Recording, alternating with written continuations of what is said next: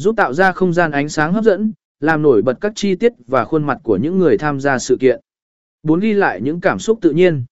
Để video sự kiện trở nên sống động, hãy tập trung vào việc ghi lại những cảm xúc tự nhiên của người tham gia.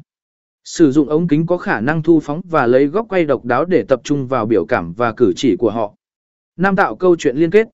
Một video sự kiện hiệu quả cần phải có một câu chuyện liên kết và logic.